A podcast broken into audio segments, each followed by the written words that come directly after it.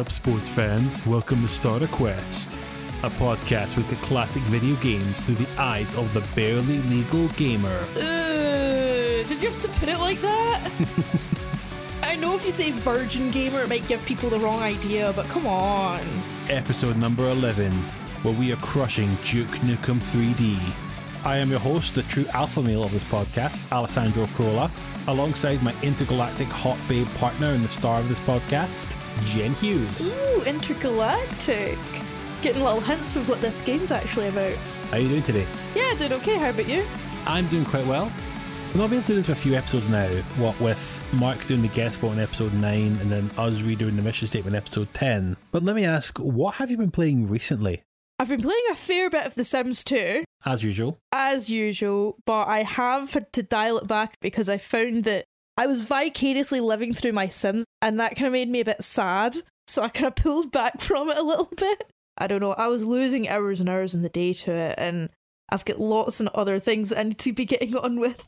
Understandable, you were putting a lot of time in that game. I needed to give myself a bit of an intervention, to be honest. hmm I've also been playing a lot of Disney Dreamlight Valley on my Nintendo Switch. Yeah, this is one you've definitely got into a lot since the end of last year. I'm having a lot of fun with it. It's just Animal Crossing, but with Disney characters instead of the Animal Crossing characters. Which does suit you down to the ground, doesn't it? I mean, I was raised with Disney. I've got a lot of fond memories, especially of the older films. Like, me and Nana used to watch them a lot together. Mhm. So with this game, I am living my Disney princess dream. I know there's microtransactions in the game and it's not entirely finished yet, but you know what? I take my joy where I can get it. Understandable.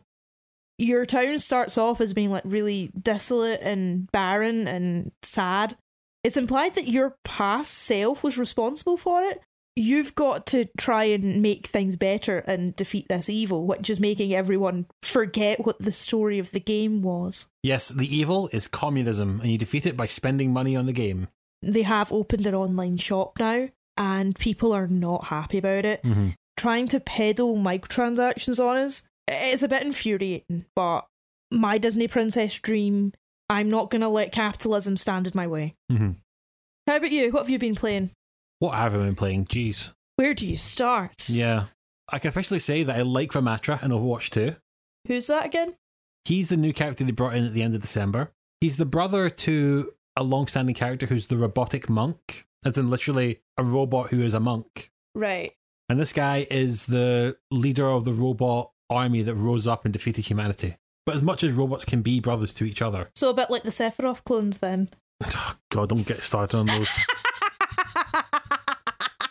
also, been playing Fire Emblem Engage. oh yeah, that's the one where the girl's got the red and blue hair that's down to her feet. You can be male or female. I've chosen female because I think it just suits the character better. Right, okay. So did you make her have red and blue hair? No, that is in the storyline that the character has red and blue hair. I don't know how she manages to do anything, to be honest. That's the beauty of being a tactics RPG. She doesn't really have to do anything, just tell everyone else what to do. The long hair is a status symbol. Yes. She's not gonna need to move around with that hair. You also have to like marry people together. There's a whole thing with rings. Yeah, the whole game's basically about how you engage with these. Fire Emblem usually does the same thing as Final Fantasy, where it's kind of implied that other games happen either in the past or in other universes. Right. But this game has this whole thing where you bring back these Spirit of the Rings, who are all characters from previous games, partly to appease all the people who got into the series through Smash Bros. So you can actually see Roy, Marth, and Corrin and their actual character element. And you're like marrying them up like you're Peter Powers. Now look at like the big list of anime waifus that you've got to marry together. They're just all random anime characters as far as I can see. I've not played any of the Fire Emblem games. Fire Emblem has to get on this podcast at some point, but I don't know what our entry point. If you've got an idea, listeners, please write in. I may actually have to play some of the older Fire Emblems to get my opinion on the series a bit more. Yeah, yeah. For now, though, let's leave all this RPG shit for the nerds and play us some good old fashioned American gun violence with Duke Nukem 3D. Yeah. Let's rock. Bit of an obvious question based on that, but do you know what genre this is? This is a first person shooter. Right. Just very quickly, how would you describe first person shooter? So, an FPS or first person shooter is a game where you navigate each level, shoot enemies that come after you, and your goal is to get to the end of each level. Mhm. Usually, like these levels are all just like parts of a larger story. As you kind of do with a lot of games, you get your boss fights at the end, and then at the very end of the game is the big bad boss. In a game where you're playing in the third person, you can see them on screen and all the moves they make from above. A first person perspective, you're looking through their eyes. Yes, so in a first person perspective, you are the main character. Yeah. You are about to become Duke Nukem. Yeah, I'm gonna nuke some Jukums. So, what do you know about Duke Nukem? It's about a guy called Duke Nukem. Yes, clues in the name. Yeah, he's got like big muscles and blonde Billy Idol square hair. Mhm. He likes to kick ass, chew bubble gum, score hot babes, and deliver bad pickup lines, and uh, knit nice blankies for the puppies in the puppy shelter. Sadly, a little off on that last one. What, he doesn't knit blankies for puppies? No, he does not. What? I'm so surprised. No, you did touch more into what the character was with something you said there, though. When you talked about the kicking ass and chewing bubblegum, do you know the significance of that? it's from They Live. Yes, it is. Yeah, we saw that years ago. It's get Rowdy Roddy Piper, the wrestler guy, in it. Yes, Scotland's best wrestler. Mhm. But yeah, the movie one liners, definitely a trait of the character. Oh, so not like bad pickup lines? He has a few of those too. Yeah, I, I would think so. Like, one of the things that I know about Duke Nukem is that he is like a bit of a dick. Like, he's a parody of the 80s action man action hero, uber masculine to the point of parody. Absolutely, yes. and that's kind of like the point. I don't know how many people are going to look up to Duke Nukem as an ultimate male role model. Having said that, you do get plenty of people who watch like Wolf of Wall Street and Fight Club and kind of miss that it's a critique on toxic masculinity type thing. So who knows? There might be. Knowing who makes this game, I'm not entirely sure on the level of parody going into this. There's a good chance that this character was made with some good faith. I mean, maybe there is. Just because it's a parody character and a bit of a piss take doesn't mean they can't be good characters. I know, it's just. You know, sometimes when people just make a joke about themselves, but it's very clearly they're just talking about themselves and it's not that much of a joke. Sometimes, yeah, yeah. That's what I get with Duke Nukem. He's writing this character to be uber masculine and to a funny extent, but there's part of me that wonders if this is just his viewpoint of the world. This is how he sees man. Yeah, Or he has kicked ass and chewed bubblegum at least once in his life. he has definitely not done that. but he's definitely watched They Live you know, many, many times. out of curiosity, do you know who makes this game? Uh, well, I know there's the build engine. Yes, it's not the name of the company that makes it though. No, I don't know. There's definitely one name that stands out in the design team that if I say it, you'll instantly go, oh, that guy. See, I've got an idea because I watched the What Happened about Duke Nukem Forever. It was delayed for like over a decade. Yes. And it was kind of because the guy wanted like more things added to it when he saw some cool things in other games. Yeah, we'll get into that in the aftermath because it is a fun story. Get into that in the aftermath, but I, I do think of him as because I don't remember his name. I'm going to call him like Odin because like Matt McMuscles says that he woke up from his Odin sleep to give the to give developers like more notes to take on before going back to his tomb. it is such a good phrase, Odin's sleep. We'll talk more about him in our second half. Right, okay, that's fine. In regards to the movie quotes of Duke Nukem, do you know any other ones he makes? Um, I think there's what I think there's a bit where he passes by the id building, so the developers of Doom, who were their arch nemesis, and he like blows it up and says, I ain't afraid of no quake. I don't know if that was this game or another game. I don't remember. Do you know the significance of that? Is it like because he's not afraid of the cool game that they're making? Yeah, so they're making a game called Quake at this point. Yeah, yeah, with its own special engine and everything. Mm-hmm. Any other movie quotes that you know? Mm, I'm assuming he doesn't launch into the funeral scene in Steel Magnolias. No. Reenacts a whole episode of Full House for no reason at all. yes. What? No. you had me there. No, I actually don't know. I'll see how many you catch when you're playing through the game. Right, okay. Do you know the significance of those lines? How they come up in plot? No. Okay. So, can you name any characters from this game other than Duke Nukem? Duchess Nukem. no. Yeah, of course not. Why would Duke Nukem have a girlfriend anyway? His name is Duke. That isn't his, like, landed title. Really? What do you mean he doesn't have a landed title? Sadly, he is not a Duke. he didn't pay established titles to for a for a meter squared of our land. Even Duke Nukem isn't stupid enough to fall for that shit.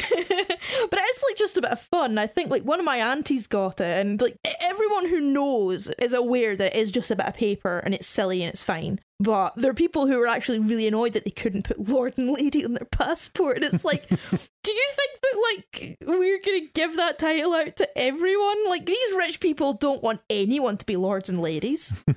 Although I am now just imagining Duke Nukem as a lord. Lord Duke Nukem. Lord Nukem. yeah, proper Lord of the Ring pieces right there.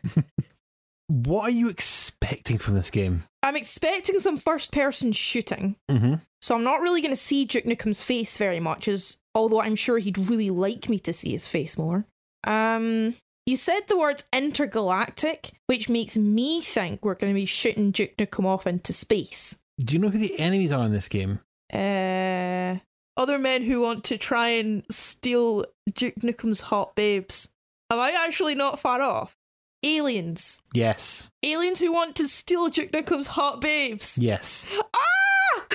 there we go. I got it eventually. They're coming for our women and only Duke Nukem can stop them. Only Duke Nukem with his big weapon can fight off the beta aliens who want to steal our women. I know, it's such a porn plot, isn't it? Check out my massive weapon. So, you go around a city shooting bad guys and delivering bad pickup lines to women that somehow work. Mm, not entirely off, no. Uh, you pass id studios or blow up or something, and uh, sexism. Lots and lots of sexism. Do you think there's a lot of women in this game? I'm sure Duke Nukem would like to have a lot of women in his game. What is Duke Nukem? What's his job? What is his job? Male porn star? We go male porn star? Maybe like the novelty of the hot babes would maybe wear off if you're a male porn star. Because it's like, I don't really see women that way. I've talked to them all the time at work, and it's like, it's just a thing. You know when you're a barista and you go home, you're like, I don't want to see another cup of coffee. I wouldn't, that may not actually be too far from the truth for some people. Do you know how the babes feature into this game? Are they like MacGuffins? Like you collect them, like in Kirby's Great Cave Offensive? Not entirely, no. Not entirely. Am I far off? Am, am I close? Less collectability. Oh wait, you can use them as assist trophies. You like catch them like Pokemon. no, no. A lot less collectability, but I'll let you see them when they appear in the game. I'm just imagining like Duke Nukem as a Pokemon trainer. Malibu, I choose you. Throws the ball in the ring. Then the, the woman comes out and then the jiggle physics just bounces her boobs a little bit. I can just imagine that happening. I know it's not going to happen because it's a first person shooter, but it's just a really funny image in my head. I had to inflict this on you. I'm not sorry. That mod is somewhere on the internet. yeah, I think it's somewhere on the internet. Where is it? So, what else are you expecting from this game then? um, I don't really know. How do you think you'll find it? I'm imagining it's not going to be exactly like Doom because they're using the build engine and not the Doom engine. Yes, this is easily the next evolution of the first person shooter. You can now look up and down. Oh, great! You can look up and down with the hot babes' bodies. Exactly. I mean, he will end up just staring directly into their cleavage, but whenever they say, hey, you pig, my face is up here, he can look up. Another thing I know about Duke Nukem is like the meme where someone's reading out this picture and it's of Duke Nukem. The top text is, go ahead, mom, take away my Xbox. And it's like got like the da da da da da da. And then the bottom text says, Nothing you do can unfuck the Thanksgiving turkey. Oh god, if I have my way, I'm definitely going to put some of Gianni Matragrano's impressions of Duke Nukem onto this episode. oh, that would be great. But yeah, he does a lot of Duke Nukem memes that I have. I know you've watched with me. I might be quoting one of them actually. You quote the I like men one a lot. It's so funny. Right, to have to explain that, though, to the listener. So Gianni reads out Duke Nukem memes, and one of them is like, It's an, I'll tell you this, it's an actual advert. Do you remember the original message? "Oh, if you don't play Duke Nukem 3D, you like men." Yes.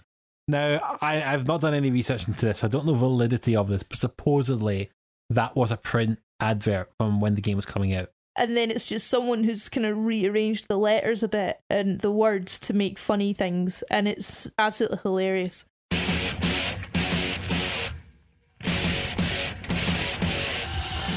If you don't play Duke Nukem 3D, you like men. If you do play Duke Nukem 3D, you like men.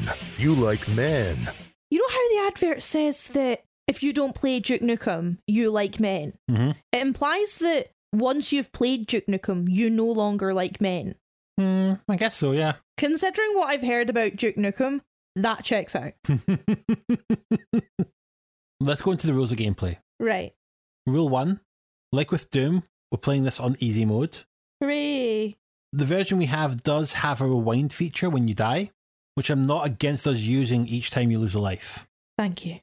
I'm sure Duke Nukem would like to know that I'm an easy girl. Hey. Hey. Rule two this game allows us to use the re recorded voice lines by the voice actor or Right. the original voice lines of the voice actor.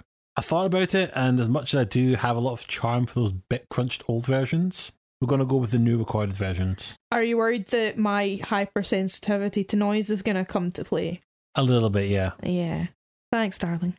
And rule three, I'm a little unsure about where we're going to put the cutoff point for this one. The game originally had three episodes.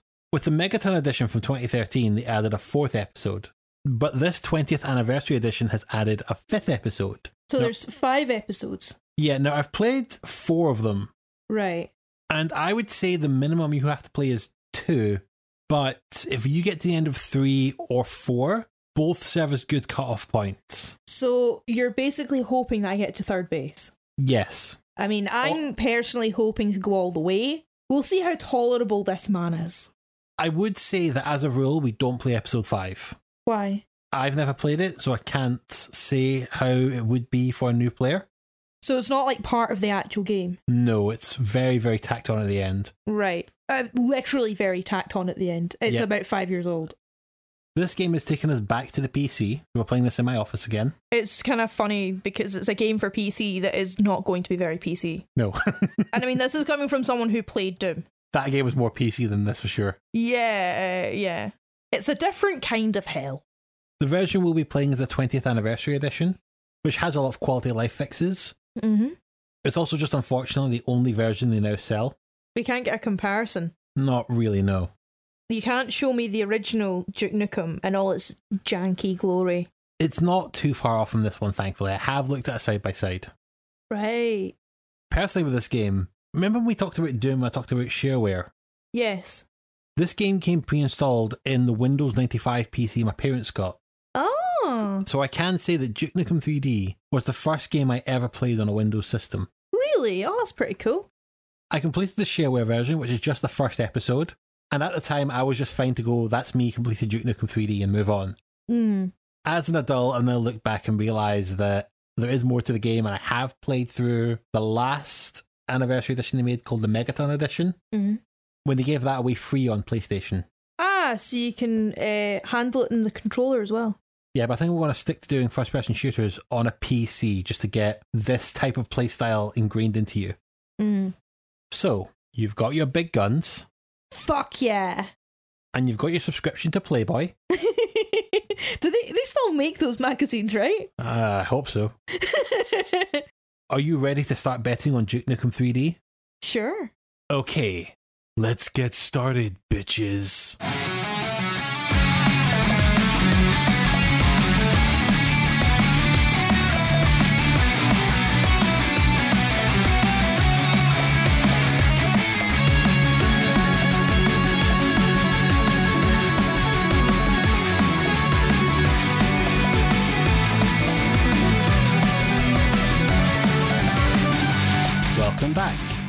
Took you a little longer to get through this game, took you about a month and a half. What are your immediate thoughts on your time with Duke Nukem 3D. Well, it certainly was a different kind of hell. Yeah, we did say that in our intro. Yeah, we did. And uh, yeah, I was right.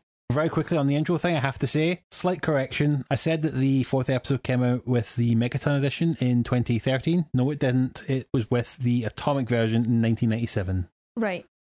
But yes, in what way was this a different kind of hell? Well, I say that, but the gameplay was quite fun. Mm-hmm. It was just so many other things that started to niggle away at me until I hit a breaking point.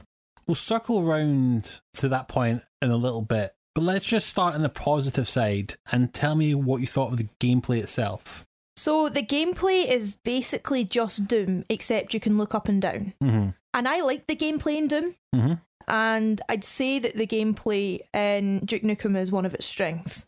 Considering things I'll go into later, it feels like it's missing something or a few things, but overall, pretty fun to play actually. Yeah, so this game is, is also played using the WSD that we use with Doom.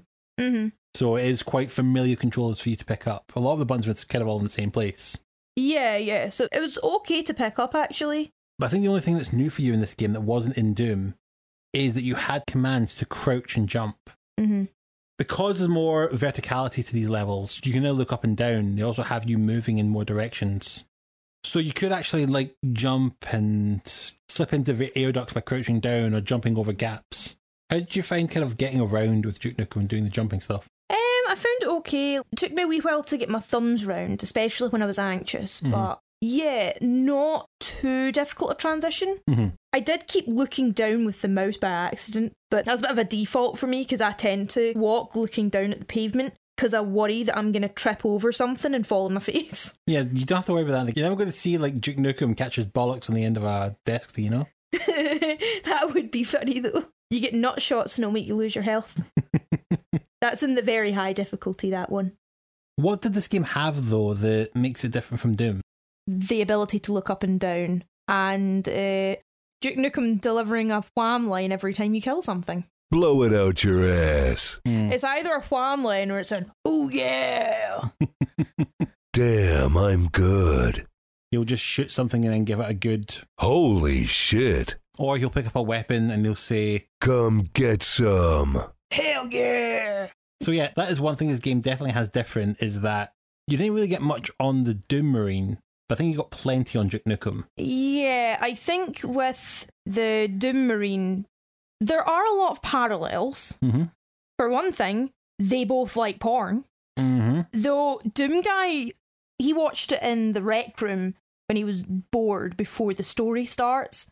Probably because he'd already watched all Friends and Seinfeld and Frasier VHSs to death. I think that's definitely the big difference between Doom Guy and Duke Nukem. Doom Guy strikes me as the type of person who would watch porn in the rec room alone. Duke Nukem's the type of guy who puts porn on at a party. the novelty of being an alien spaceship and shooting things never seems to wear off for Duke Nukem. He always seems to be enjoying himself a bit too much, massacring all these aliens. A bit like how the player is having a bit too much fun massacring these aliens. And I'm part of the problem because the gameplay was fun. I think that Duke Nukem is having fun causing chaos throughout the game. yes. Whereas Doom Guy is there because he has to be. He's stuck there and he's got a purpose of trying to get out of there. And Doom Guy is not enjoying himself, apart from when he finds a weapon and he's like, yes, I've got a weapon. More of a way out. Duke Nukem, I don't get that vibe from. Yeah, he is. I don't think that Duke Nukem sees any negative in how his day's going until he dies. Yes. When he usually give it a Ugh, this sucks. Imagine being like, when they die, their last word is, oh, this sucks. Despite Duke Nukem's reputation, I think that he is more of a dork than Doom Guy. What makes you say that? He's kind of overcompensating a little bit. Mm-hmm. Duke Nukem strikes me as the nerdy kid who only started going to the gym to pull women and prepare for the zombie apocalypse. Yeah, he does have massive prepper energy, doesn't he? He has a lot of bravado and does not shut the fuck up. He is such a poser. Absolutely. You know those guys who brag a lot about how much sex they're having? To the point where you wonder, are they actually having that much sex?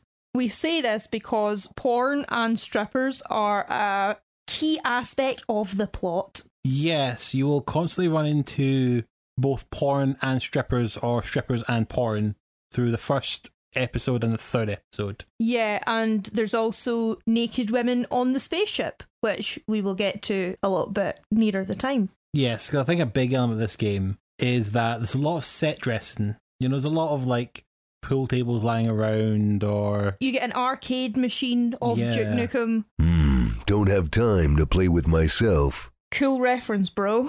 so there's a lot of things around that Duke Nukem can interact with and usually have a one liner to say as he touches it. Or like when he looks in a mirror and he's like, Damn, I'm looking good. which is kind of it's nice to have a good positive self-image. I like that about him. I also think that the level design and the aesthetics of the game look good. The alien eggs are reminiscent of alien Mhm. and some of the spaceship scenes look a bit like star trek but that's a deliberate choice. I don't think that's laziness as much as it is. Duke Nukem is a massive movie fan, and the people who are making this game are also massive movie fans and want to pay homage to the stuff they like. Yeah, I mean, there is a lot of Easter eggs in this game that reference other TV shows and movies. Yeah, yeah. Strikes me as homages rather than plagiarism. Now, there's some really weird references in this game. Like, there's Star Wars references, Indiana Jones references. There's a bit where you find the monolith from 2001. Oh yeah, that yeah, that's a that's a pretty vital component to one of the levels. There is even a screen in a bar where you can actually see footage of the O.J. Simpson chase. Which I thought might have been a little bit tasteless. The best thing you can say about it is that it is of the time.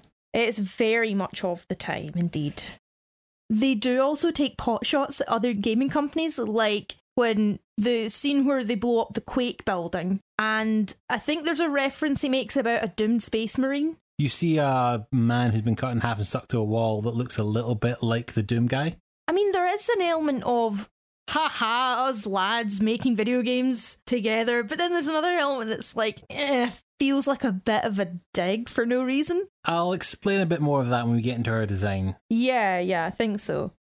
As little as the babes do, they are drawn very well. They look great.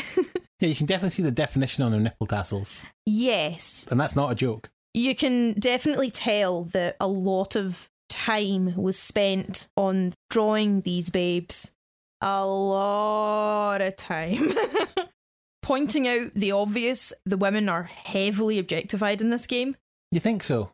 Yes, no, they absolutely are. They they're are. literally objects in the game. Yeah, you trying to work out what you had to do with the babes in the first half. I didn't want to say it to you, but they rank alongside the pinball machines and the Duke Nukem arcade machines as just objects you interact with throughout the level. Yeah, You go up to a stripper and Duke Nukem just shoves a water notes in her face and goes, Shake it, baby. Yeah, I mean, you get a few types of women in this game strippers, hostages, and cheerleaders near the end of the game. mm-hmm. Very limited selection on the women, which I can understand might be a time saving thing, possibly. And there was something like very incongruous, but also kind of cool about like you walk into one of the levels has got lava and there's like one woman dancing around a fire pit completely naked. and there was something kind of like funny about that. yeah, but why is she just there? Why can't you tell her, hey, uh, you might burn yourself on that fire hen.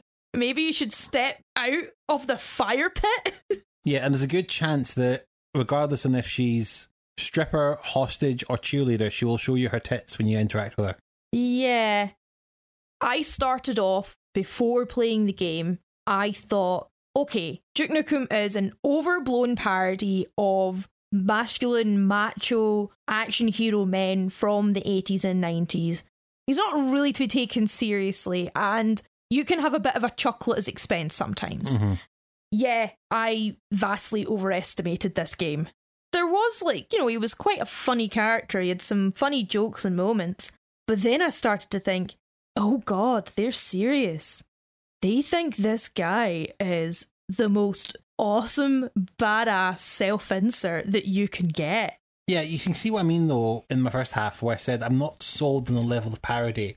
I strongly believe that they think this is cool. Yeah, they see him as being aspirational, and by extension, I imagine a lot of boys and men playing this game found him aspirational. Hmm. And I say boys and men because Duke Nukem is a manly man, and it's stretched even to the advertising. That whole, if you don't like Duke Nukem, you like men, was very common and pervasive back then. I think it still might be, but especially back then, that being gay means that you are less of a man, which is just not true. I have to say, I have tried to find where that advert came from and I've not been successful. I'm not entirely sure it's real. Do you think? There's a possibility it may be something someone's made and fabricated as being real. I've not seen a source for it. So I'm just going to throw out that pinch of salt to the audience to say that may not be a real advert. But then whoever made that thought that this made sense for how to market Duke Nukem. It does Fit the brand. yeah. It's very hard for me, like, and this is not me just being, oh, I'm a feminist and I think this is bad. It's more just a sense of, this is not made for me. Mhm. With Doom, I could see myself in Doom Guy, didn't feel particularly excluded just because he's a male character. Men can play as female characters and vice versa, and it's fine. But with Duke Nukem, it's just what they were going for with the game that makes me think, right, okay, I, I know what this is. I understand that. I do, because it's. And by the way, if it seems that we're not talking much of the gameplay, there isn't really much to talk about. I mean, we'll talk about the weapons and the items as we go through the game, but for the most part, it is just you have to be a lot more aware of your surroundings, but it does feel more like a sequel to Doom than it does its own system. Yeah, yeah, you can tell that they've taken inspiration from Doom, but yeah, there's some missed potential there. Coming back to the point about Duke Nukem being an ironic parody, Mhm. I had this friend who would watch Eurovision every year, ironically. hmm But at the end of the day, the man was still watching a four hour long show, including the votes counting. He contributed to their ratings. Like, what statement was he making against Eurovision by watching it ironically? Like, nothing. I really get the same vibes here with what they were trying to do with Duke Nukem as a parody character. Mm. Duke is a self insert character, and I don't know if I want to know the person who's the self insert. Not just because, like, you know, a bit annoying, bit of a dorky poser or whatever. That's all fine, but more for reasons I'll describe later that probably weren't intentional. Well, it's a shame that you don't want to get to know the minds behind it because we do have to go through our design process. Oh, cool. Groovy. Duke Nukem 3D was released by 3D Realms on January 29th, 1996, making this yet another game that's released around the same time of Resident Evil, Kirby Superstar, and Pokemon Red. Yeah, we've done a lot of 90s stuff, haven't we? I don't know what it is about the start of 96, it was just the greatest quarter of gaming history ever, it seems. Yeah, Though this will be the last time we mention 1996 for a while, unless I change my mind and we cover Donkey Kong Country 2 instead of 1. yeah, that's for the future us to decide. Yeah. 3D Realms was a new company name, but would be more familiar to gamers of the time by its old name, Apogee Software. Apogee were long since known as stable hands in the PC gaming scene of the late 80s. Apogee were the ones who innovated the shareware model, if you remember our Doom episode. Oh, yeah, yeah. Before then, shareware games were full games that you put online and then you ask for donations as a way of people to thank you for making the game.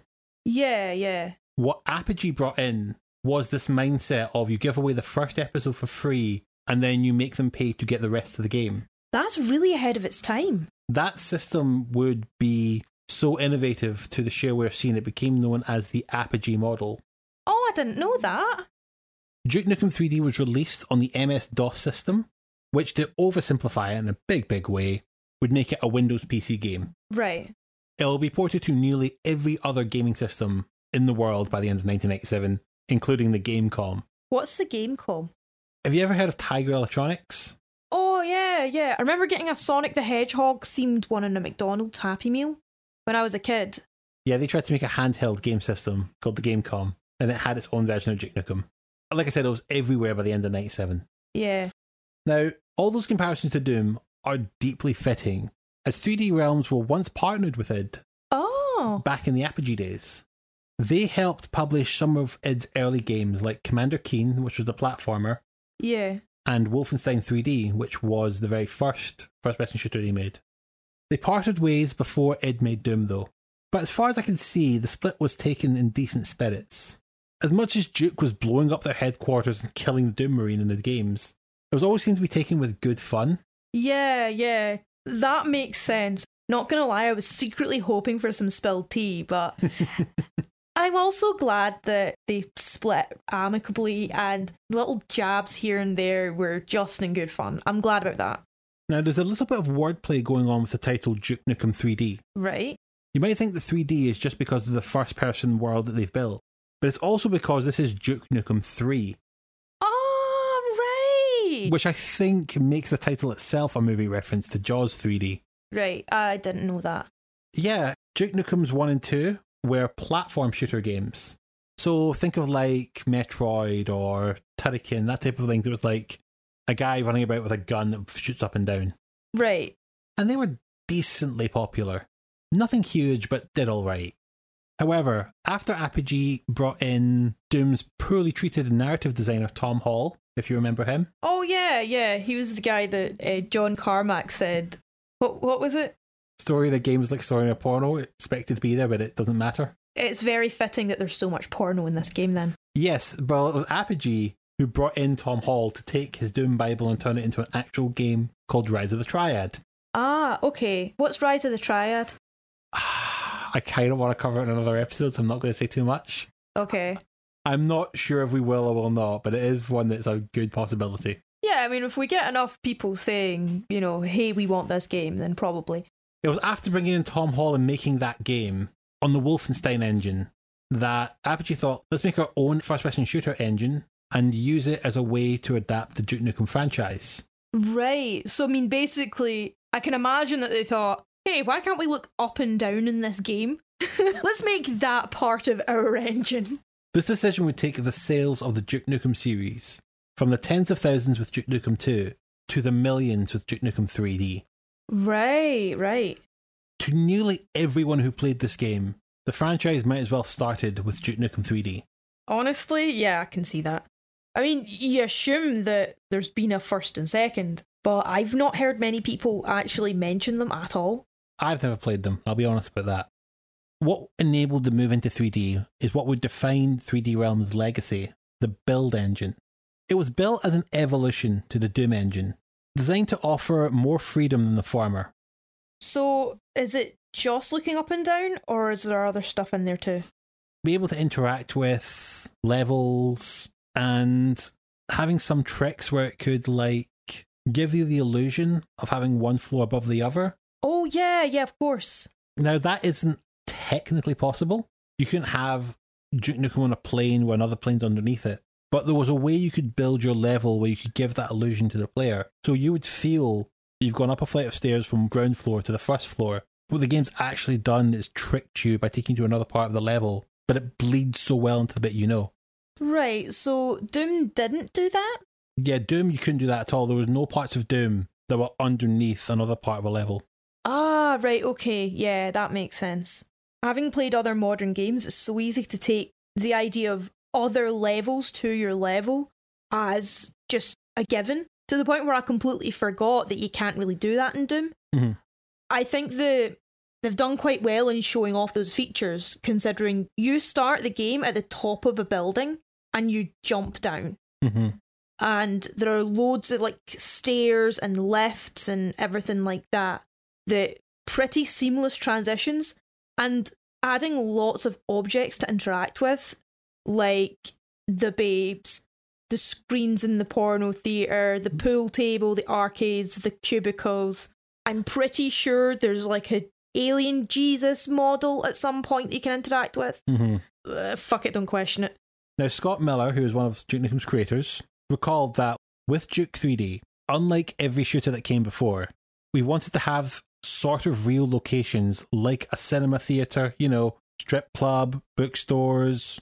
So emphasizing on level design was always key to this game. Yeah, that that definitely shows. Now, this wouldn't be the first game to be built on the build engine. Witchaven came out before it, and another game called William Shatner's TekWar. Wait, so there's a game adaptation of William Shatner's TekWar. yes, the one that Father Ted's reading in Father Ted. I was just thinking that actually. TekWar of Father Ted's fame. Yeah, I think that's the only reason you'd recognize that name. Don't worry, neither game's getting on this podcast. They came out in 1995, but didn't have the impact of Duke Nukem 3D. You mean millions of people didn't want to play an adaptation of William Shatner's TekWars? No. What? Why? How dare they? Now, getting to the bottom of who made this game, the most notorious name associated with the Duke series is George Broussard. Yes, I remember the name now. Yes, he is the one of Odin Sleep fame from our first section. Yes. I don't think he did a lot of sleeping designing this game, but for Duke Nukem Forever, yeah, there were big long breaks as far as I know. Yeah, with this, it seems to be quite highly collaborative. Mm. To put success on one person's name for this game seems a little unfair. What I've read online and seen in documentaries, the entire team was just lobbing in ideas and were building this all together. Were all the people in that team men by any chance? Yeah, I think they all are. Yeah. Yeah, that checks out. I mean, Duke Creation is credited to George Broussard, Allen Blum III, Scott Miller, and Todd Replogle. So you can imagine that putting credit on one name is a bit tricky with this franchise. Yeah, yeah. Pretty talented guys, yeah. The one name I want to treat special, though, is Ken Silverman. This was the brain behind the build engine itself, a man whose work John Carmack said was extremely impressive. If John Carmack is praising up your work to the nines, you have done a good job. Absolutely. Ken was a genius of his time. Sadly, as will probably become a recurring theme in this episode, Ken got caught in an endless quest to make Build 2, an engine which has sadly since been abandoned. Ah.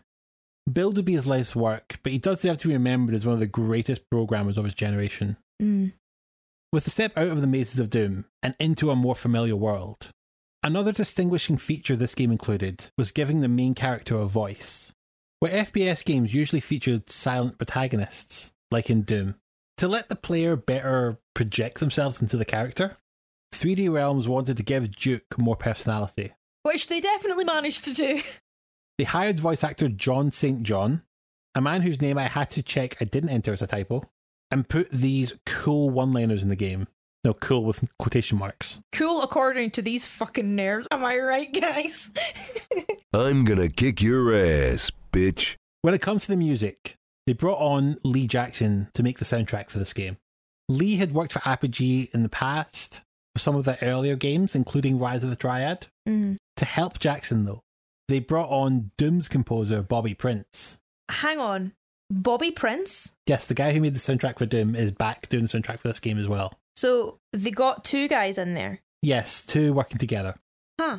I know one thing you said about the music is that you felt it was a little derivative of Doom. Yeah, I now know why. Yes, it's made by the same composer. You could tell he was kind of copying his own notes a little bit.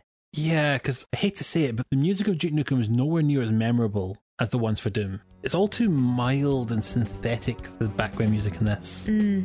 It has decent bass and drum lines to it, but it doesn't really save the tunes. Yeah, it does fit the vibe, Yeah, there's nothing offensive to your ears.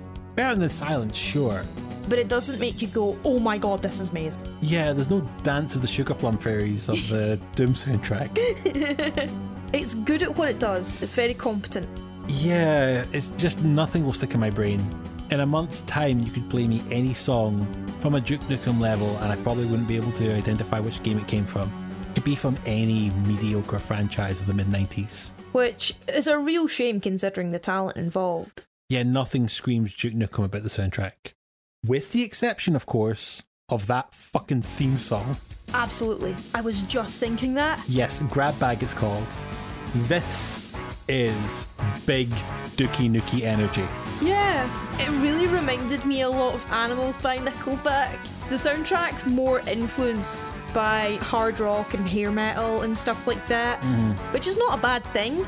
It's just very interesting that I hear Grabbag and think, huh, so this is what Nickelback are trying to do. Yeah, it does feel like a song that belongs in an 80s action movie, Yeah. which, again, absolutely fits the character. Yeah, it's what it's going for. So that is the one exception I could give for the music in this game, and it is probably the most famous song from this game. Yeah, sorry guys. Actually, no, not sorry. I'm going to be going to town slating this game in a few minutes. Right. We can't put this off any longer. Let's go through the playthrough. yes. So the game is broken up into episodes, like Doom. Also, like Doom, story is just something for pornos. Uh, I mean, games. Yes. So don't expect a lot of lore from this. Yeah. Before we do the playthrough, I was going to try and get you the backstory to this game, but I shit you not, there's nothing in the instruction manual about backstory. I mean, I'm sure that the game explains itself. So instead, I've sourced this backstory from the 3D Realms website. Yes, I've gotten desperate. the third chapter in the series and the first with a 3D perspective. This game, set in the early 21st century, brings in a ravaged LA, which was taken over by aliens. While you're abducted during Duke Nukem 2, Duke, upon returning to Earth, finds himself with another mess to clean up and another alien race that needs exterminating. Exterminate! Exterminate! Duke is a can do hero who realizes that sometimes innocent people have to die in order to save Earth. okay, that explains a few things. So, accuracy of gunfire is not a real concern to him. Oh, God. Smiley face, which I did not fucking add, by the way. Uh, that sure is a commentary on Duke Nukem as a character. Accuracy of aim is not required. It's okay to shoot civilians. Oh, Jesus.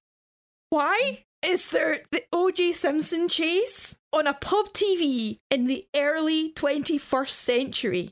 Same reason we'd have it on our TV in this decade. Someone's made a YouTube video on it. 90s nostalgia? Yeah, yeah. no, I'm kidding, I'm kidding, I'm kidding. I don't mean any of that. But the thing is, like, see the OJ chase? It was pop culture for a while. There was a reference to it in South Park. There was a bit where WrestleMania used some of the footage to imply there was a car chase between two wrestlers. I kid you not. That happened at WrestleMania 12 between Goldust and our good friend Rowdy Roddy Piper. Ugh. Yes. Now, I have to say, that backstory still left me with a question that I've never had answered. What the hell is Duke Nukem's job? What is his job? So I dug further and I found the following backstory on the back of a Duke Nukem PS1 memory card. Jeez, oh, you've been digging deep. I had to source this from eBay pictures, and of course I didn't buy the thing. Yeah, sorry, eBay seller. This information is so fucking sketchy, not even Wikipedia will cite this. Oh, fuck. So take the following with a grain of salt. Duke Nukem, alien butt kicker, hero of every man, dream of every woman. Can you imagine that on your CV? When fighting aliens, he's the good and the bad. Well, they're just plain ugly. Politically incorrect, Oh no.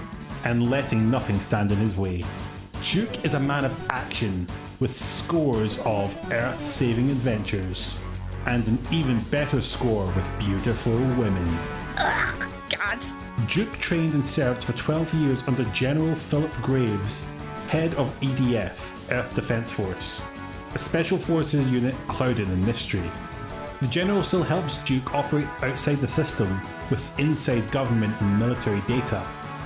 Among Duke's well known missions include a battle against Dr. Proton and his army of tech bots, which was Duke Nukem 1 Alright, okay. a battle against the Rigelatin Empire, who kidnapped Duke on their huge mothership and try to brain drain his mind. what is this shit? oh, fuck, I have to keep going, I have to keep going.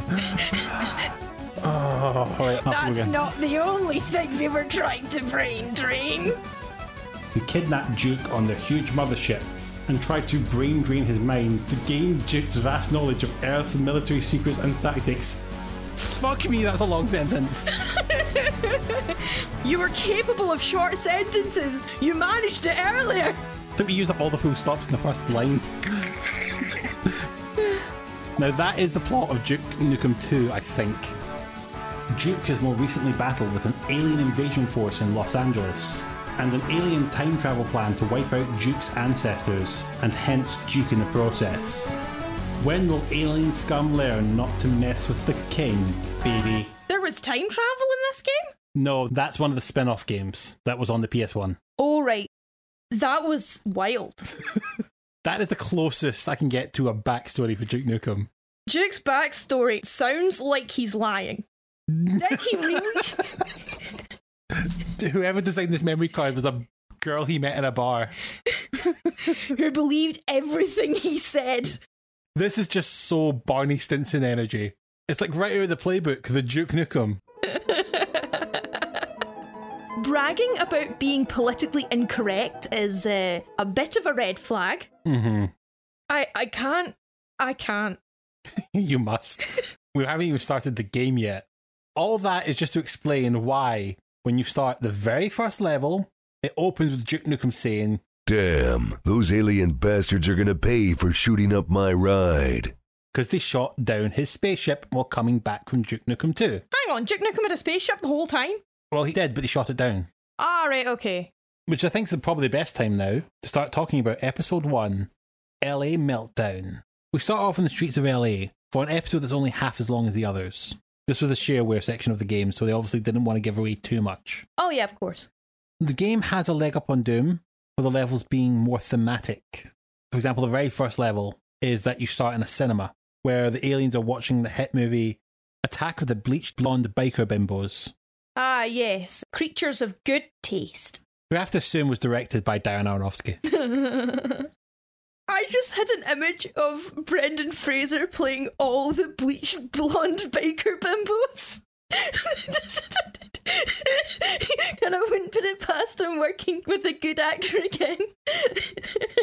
Mmm, my kind of party. Wish I had time. Now, there's two main aliens we get at this stage of the game. These weird tan brown lizard face monsters, which are the most basic enemy you'll encounter throughout the game with varying weaponry. mm-hmm.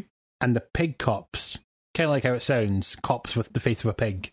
That the aliens have turned the LAPD into monsters. I wonder what that's a commentary of. Hmm. All way too quick to shoot you with a shotgun, so, you know, cops. We start to build up our opening arsenal at this point too. You've got your pistol and the shotgun, your two bread and butter weaponry, which are usually your defaults. Both work a lot like how they did in Doom, so there's not really much we can really say about them. Yeah. Same for the chain gun and the rocket launcher, which you do pick up in some of the earlier episodes as well. What's new with Duke Nukem is that we have a quick melee called the Mighty Boot, which is also our last resort when we're out of guns and can be used while carrying other guns.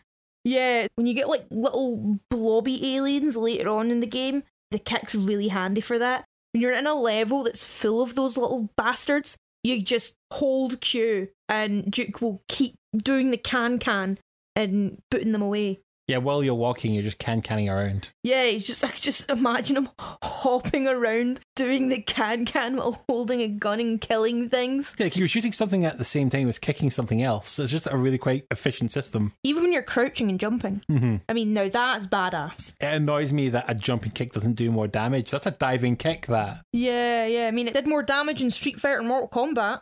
The only other weapon that's new to this game that wasn't in Doom was the pipe bombs. These are these throwable grenades that you could detonate with a remote. Oh, they were really handy, yeah. They were great for whenever you had to shoot something that was a bit too low for you to reach it properly. Or for getting something ahead of time, Mm-hmm. draining a good bit of its health before you approach them. Yeah, they're quite versatile. There's a lot of smart ways to implement them. What's also unique to Duke Nukem is the items you can use. These are some of the following ones we found. We found steroids, but they made you move around even faster than the run did. I don't think I took steroids very often in this game. No, I think you were quite Olympian of you that you didn't rely on steroids to get you through. Uh, uh, uh. Holoduke is like a decoy generator that you can take the heat off you in the throes of battle. It kind of shows how stupid the aliens are for not realizing that that's a hologram when they've got holographic screens on their ship. It's just very lifelike. What can I say?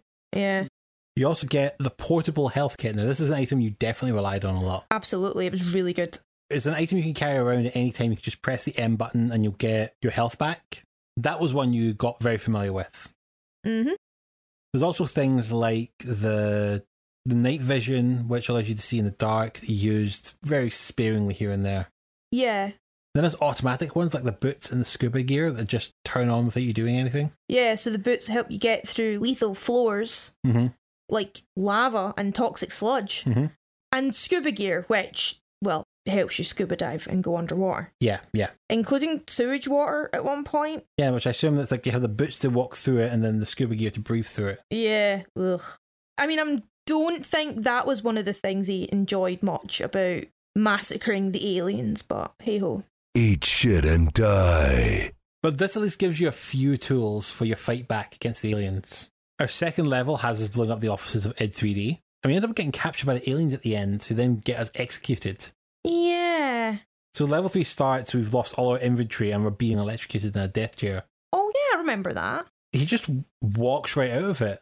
We don't actually see him like get out of the trap or anything. We assume he's just done that when the level started. Yeah, of course he's done that off screen. Either that or the aliens are so incompetent they didn't think he would escape from the chair. And Duke Nukem's such a fucking idiot, he didn't think to try escaping until after they hit the switch. Yeah.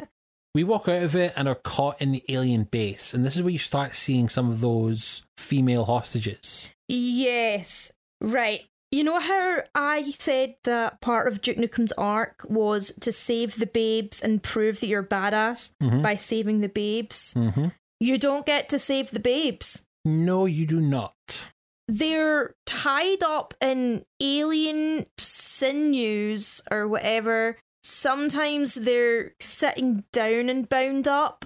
Sometimes they're hung upside down and bound up. Either way, you can see their breasts, which I think is important. Yeah, that was something they felt was very important to have in your victims of alien imprisonment and torture. Mm-hmm. That's what it is. But you don't get to rescue them. No, you do not. when I first interacted with one of the babes, the only thing she said to me was, Kill me. And you can either choose to kill her, like your fucking dignitas, but worse, or you leave her there to die slowly and painfully. Yes, and if you shoot her, then usually it'll spawn in monsters. Really, I didn't know that. Yeah, I know you avoided it every chance you got. I couldn't face killing the babes. I, I just couldn't. I couldn't hmm. do it. It was actually kind of disturbing because Duke Nukem does not react. Yeah, he just no sells the whole thing. It's just like, oh man, a woman bound up. Mighty boot, mighty boot, mighty boot, death. Yeah, technology I'm sure was pretty limited in the early 21st century, but holodukes were a thing. There couldn't have been a babe teleport. You press E and the babe teleports out and says thanks. They couldn't have added that in, considering part of the point of the game is to save the babes. Now, funny you should say that because they added that into the Nintendo 64 port of Duke Nukem 64. none of the fuckers at 3D Realms thought, hmm, there's something missing here. I can't quite think what. Oh well, we'll ship it out. I think we've got enough of Duke Nukem's quips in there. Plenty of guns, plenty of hot babes, and crazy aliens. Yeah, I think we're good to go. I imagine the day when they had to find out those motherfuckers at Nintendo. What? They won't let us have women in our game that we don't have to save. those bastards are going to make us save the girls? They're fucking tyrants. I would have got the vibe that it's like, huh, wish we'd thought of that. That's the thing, though, right? They put it in Duke Nukem 64, but they didn't put it in any of the re releases of Duke Nukem 3D. which I think is kind of disturbing, actually. They've Like- had 20 years. Exactly. They have the choice to fix that, and they're choosing not to. They are actively choosing, Not we prefer it if you just leave them there. That's our original vision, and we'd rather we honor our original vision. Like, for fuck's sake, if you're gonna objectify women, do it right. Yeah. In the modern era, we want trophies, and you can give us a trophy for saving the babes. It is easy to put that into the game. You've already built the mechanics when you made Duke Nukem 64.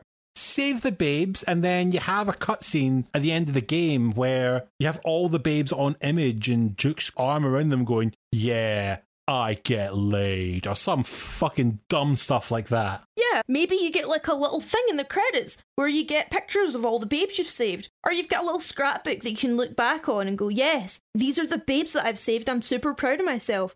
Maybe your ending could be influenced by how many babes you save. Maybe they give you like certain kinds of babes can give you different bonuses to your stats or add to a high score. But genuinely, they put women in the game and didn't know what to do with them. It almost says something, doesn't it? As we said in our intro, though, there's like two different flavours. In the same level, you'll find hookers in a strip bar who you could go up to, put money in their chest, and go, shake it, baby. And then later in that level, you're going to see some women bound up and praying for death. Yeah, a bit of a tonal shift. A wee bit, yeah. And it's just disturbing. They thought that that would be a good idea to not save the babes in your video game about saving the babes. But then they said it on the website. Duke Nukem is not expected to respect the humanity of people. He can shoot friendly fire all he wants. He's Duke Nukem. He answers to nobody. He's politically incorrect. But yeah, it is. It was tasteless then, and it's tasteless now. It's arguably more tasteless now in some ways. That was a bad idea at the time. It was such a bad idea that Nintendo said, you can't have that. So clearly, somebody in the gaming industry saw the flaw in that system at some point. And making them all like scantily clad and like bondaged up, kinky like. It's like, okay, cool. But this is the thing that does have me scratching my head. The girls that get their tits out in the second level, that's there for titillation. It's to get you a little horny while you're playing the game. Okay. What's the point of the girls screaming for death? Like, who's getting off to that? Who is that for? Yeah, might sit a bit better if you get to rescue them. If, if they were there and they saved him, understandable. But at what point did they go, yeah, we'll have these naked women in there, but they're all bound by the sinew and they're praying for death? Oh, yeah, that'll be so hot. Say what you want about Double Dragon, but at least he fucking saved the person, Mm-hmm. as objectified as she was. You're gonna make a horny game for big boys, you know, just go all in. Just go all in. That's what I'm talking about when there's something missing to this game. Mm-hmm. And it's how little the women affect this narrative. And I know it's not just me being like a feminist or anything. It's just if the babes hadn't have been there in the way that they were there, I wouldn't have had a problem with this game. We're going to have to move on with this game, but we'll just let that thought hang over all these other levels we cover. Yes. We get to the end of this episode and we fight the boss battle against the Battle Lord. This ugly looking thing with a big rocket launching chain gun. Mm. He did spook you a lot at first. Yeah, he did. We had to redo your strafe training from Doom before we could actually go back and fight him. To be fair, a lot of the bosses in Doom really spooked me. Mhm. So I was kind of going in like, oh god, oh god, it's another boss. It's just like Doom. It took me a while, but it's always the first boss I felt was the hardest in the game. After that, I was used to it. And I don't know. I think that's more saying something about how I've improved as a video game player. But at the same time, once you get used to the strafing, the bosses were fairly easy, especially considering the rocket launcher locks onto a target. As soon as you launch, the rocket will keep going while you're strafing around it. Yeah. And you don't have it yet, but you will get some better guns later, which make just volleying explosives very easy. Yeah. Although one thing this game does have that does make it a lot easier than Doom, it's something they put in the Megaton edition. Every time you die, you get a rewind tool where you can rewind it to any point in the level from before you died, and you'll restart the level at that point. You can set your own checkpoints. It's such a handy feature. It is. It's a nice feature for people to get their thumbs around this game. Mm-hmm. You're not bound by checkpoints, you're not bound by auto saves or manual saves. You just rewind it back to the point you want it at. Yeah, if you die, you can go back a few seconds or a minute or like a few minutes, depending on what you need to do. Hmm. So if you need to get back some health after you've died, then you go back further, which is pretty good. Yeah, it's a very handy feature, and it is something I didn't object to you using at any point in this game. I mean, it's added for a reason. Mm-hmm. That was a good shout on 3D Realms' part. With enough tries and enough rocket launchers, you eventually did defeat him. Mm-hmm. He closes out the fight with the question Who are you? To which Duke responds with, I'm Duke Nukem. and I'm coming to get the rest of you alien bastards. Here's we get our first actual lore dump of the game. Good God, it's taken them long enough to give us any kind of in game story. After wiping the blood and brains from his boots, Duke explored the alien ship. Monitors showed a titanic alien ship hovering above Earth, with dozens of smaller ships offloading green cocoon like pods. One showed them close up. They all held women still alive, just like the ones Duke encountered. Duke glowered in the pale green monitor light and set the auto destruct sequence on the alien ship. He stared at the screen once again. But more opportunities that have been missed. I see a whole bunch of women who are trapped against their will, still alive. Auto destruct. That's his first instinct. Could be an interesting way that he could have explored this. A real dilemma. They died for a noble cause. My inability. Why am I just getting images in my head of Zapp Brannigan? Oh, yeah, I think that's his super ego. Yeah, he is just this guy who thinks he is a William Shatner, and then all he is is actually a Shat Wilner. Got him! On to episode two Lunar Apocalypse, where we've now gotten a spaceship and gone up into space, and we're going to bring the fight to the aliens directly on their spaceship. I think we took a NASA shuttle to get here, as there is one outside from where we landed. Like all other lore in this game, it's not told how Duke got here, but however he got here, he's just here to kill aliens. Yeah, I mean, that is the focus of the game. So the roster of enemies evolves at the site. We're no longer seeing the pig cops, but they've been replaced with the enforcers. These walking raptors in armor and have a big gun for an arm. I'm guessing this is what Barret got the idea to replace his hand with in Final Fantasy VII. Taking inspiration from the weird lizard people in the moon. Yeah, sounds a good place. We also start fighting the sentry drones. Sort of like Lost Souls from Doom. These robots which charge you to explode in your face. Oh, yeah, those things. Oh, they were horrendous. And we also get the assault commanders. These big bellied aliens that ride around on UFOs. They're probably the most formidable enemy in the game, actually. They're not too hard to deal with once you're used to them. Yeah, but like, I found them pretty difficult at first. Yeah, they've got a really weird thing though. They always keep saying, Ugh. don't know why they keep saying that. Thankfully, to help us fight these monsters, we start expanding our arsenal of weapons. All these guns unique to Duke Nukem compared to Doom. Yeah, yeah. The laser trip bombs, which we had found in a few episodes already set. You put one on the wall, and it makes a big laser line across to the other side of the wall. Mhm. And if you step through it, or an alien steps through it, they die. Yeah, it's a trip mine. Yeah, yeah. Something you can use to booby trap a room. I would say it's less versatile than the pipe bomb. Mm. They're not my first choice. The three guns I think you got more useful out of. We have the Shrinker. Shrinks down the enemy, and then you can stamp on them. Yes, it takes like a second or two to fire. hmm It was a little bit on the slow side. But once they are shrank, you can just run up to them really quick and stamp on them. Otherwise, they'll grow back to their normal size. Oh, yeah, that was very cathartic, actually, especially for really intimidating enemies. Just being able to squish them under your boot. hmm We get the freeze thrower. Where you can freeze the enemy solid and then kick them and they shatter. It's a bit more rapid fire, this one. It just fires a solid stream of these freeze balls that when the enemy gets hit with them enough time, they'll freeze and you just, like I said, automatically kick them with the mighty boot. Yeah, they've really figured out a whole bunch of elaborate ways to kill these aliens. Now, the one that I think is most useful, though, is the Devastator. It's like a big machine gun rocket launcher. Yeah, it just kind of like fires a barrage of little explosions. hmm Each single explosion is less powerful than the rocket launcher, but it's the volume it throws out. There are some bosses which get absolutely mangled to this thing. But they also run out really fast. hmm That's the issue with the Devastators. There's also one last item that we find in the second episode. I think it's in the first episode, we just didn't find it. Of the jetpack. Yeah, the jetpack. Oh, that was fun. Absolutely wrecks this game. Mm.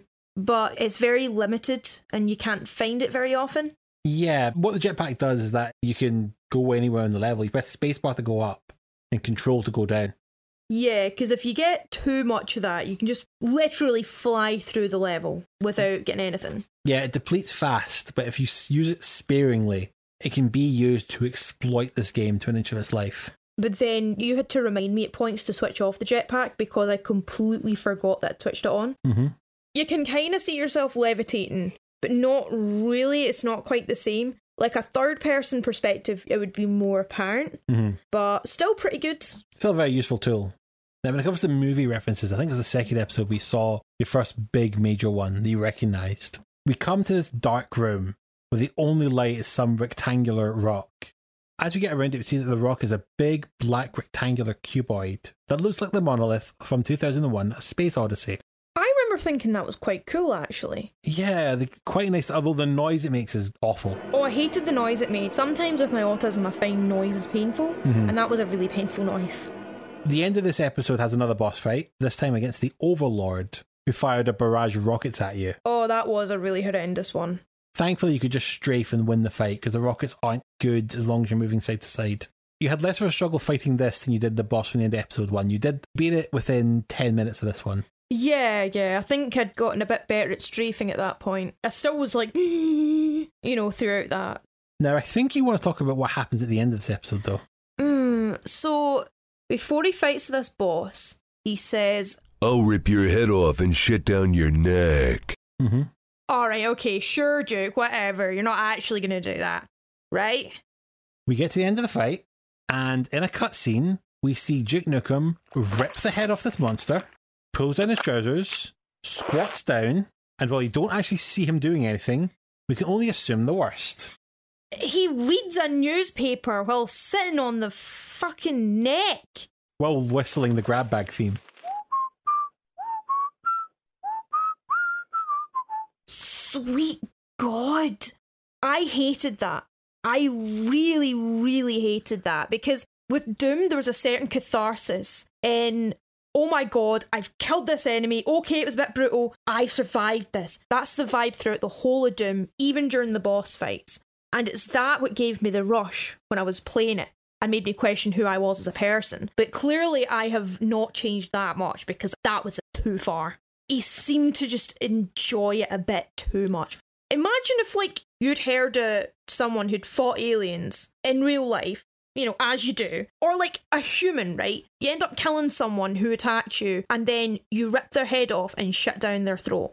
It's horrible. You'd be absolutely shocked and appalled, but it's an alien, so it's fine. Not even in real life, though. Like, imagine the action movie, right? You've got Arnie swinging the massive gun, and he gives the verbal backlash of, I'm going to fuck your heart. He wins the fight, takes the guy, and then after the big epic fight scene of the movie, he then has a scene where he opens their chest, takes the heart, and then starts having sex with it. It'd be a weird scene. Yeah, you probably wouldn't think very highly of Arnold Schwarzenegger after that. You wouldn't think highly of the people who made that movie after that. No one's going to go watch Heartfucker ever again. It's so true. It's so true. I mean, the boys at 3D Realms probably thought would be really, really funny. And there's probably a whole bunch of people at the time that were like, oh shit. But like, I'm looking back at this, you know, as someone who was, uh, uh, my patience was already wearing thin because you couldn't save the babes, right? And then you get this. I, I mean, even if it was in a game I really, really enjoying, had nothing bad to say about it, and there's that scene, it would ruin the game completely for me. Yeah, it is just so juvenile at the point where he is just desecrating a corpse. Yeah, It's purely for Duke's own amusement that he's doing this. This man gets amusement from desecrating a corpse. I think they added it to the story because they thought it'd be really funny. For us, it really backfired and we were really taken aback. So help me, Duke. Now, we get another lore dump. Sorry. no pun intended. Duke cracked his knuckles and smirked. I need a stiff drink, a shower, and a soft skin belly to lie my head on. Ugh, Gods! A near monitor flickered on, and an incredibly ugly face spoke with the ominous message I need a st- No. it was looking into a mirror. The Moon Assault Overlord has been defeated, as was our Battle Lord on Earth. But while Duke Nukem has been distracted, our main attack wave has begun its final assault on Earth. We shall obliterate all resistance. Guess again, freak show, Duke growled. Duke's coming back to town. And the last thing that's gonna go through your mind before you die is my size 13 boot. Of course, he mentions his fucking shoe size. And you know what they say about men with big feet? The horrible misogynist and shouldn't have a game. what I can't get over, right, is that the aliens knew that if their overlord was defeated, that Duke Nukem would shut down his neck. He didn't know that. He didn't say that. No, while he was no, while he was distracted, they went in for a stealth attack on Earth while Duke was distracted. Yeah, doing the whole stuff up in space. It wasn't like he took like a three hour shit or anything. We don't know that. I'm just straining a muffin out there. How much of that newspaper did he read? And where did he get that newspaper from? These are the pertinent questions, Sandro. I think they're in an alien spaceship where only awful happens, so I just assume he's reading the sun. Hey.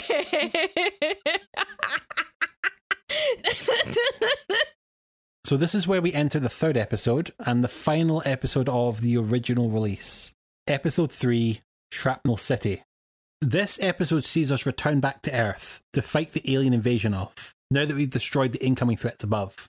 There's no new monsters or weapons this episode, apart from that the, the assault troopers are now going to have assault commanders that can teleport. But that's the only kind of new monsters you get in this whole thing. I didn't even notice. But at this point, it is just about going back to Earth to these familiar locations and finishing this game, or it should have been. Should have been. Mm-hmm. This is the point where I noped out of this game. Why? What happened? A lot of things were really grinding my gears, as you can probably tell by how I've talked about this game so far. One of the buildings in the game is a sushi restaurant. There's like the geishas with tits out and like little booths for the tables and I think there might been a film in there. I don't quite remember. But there is a secret door into a section overrun by aliens. At the doorway is some alien eggs, a detonator, and a hot babe. She's a hostage and she is in danger. It's a difficult situation, right? A real dilemma. Something that if you fail should have consequences. What I tried to do was shoot the egg while avoiding the detonator as best I could. And then the detonator set off anyway, killing the babe and unleashing a whole bunch of monsters. There was no consequences for leaving that babe. Because of the way this game is, it doesn't matter whether the babes live or die. I just noped out. I couldn't do it anymore. The gameplay was getting quite repetitive at this point anyway, but if it wasn't, it was just one thing too many that just it got to me. And this was beyond our tap out point. So, for the very first time in this podcast, Jen has invoked her right to quit a game. Game over. You guys suck. Okay, now this is putting the podcast into quite uncharted territories. We've never had a rage quit on the show before. The closest we came was Sonic, and that was on the penultimate boss. I think you pushed through in that regard. With Sonic, up until now, it was the game that I liked least out of everything we've covered. Because I struggle with the platforming, it was incredibly frustrating. Mm-hmm.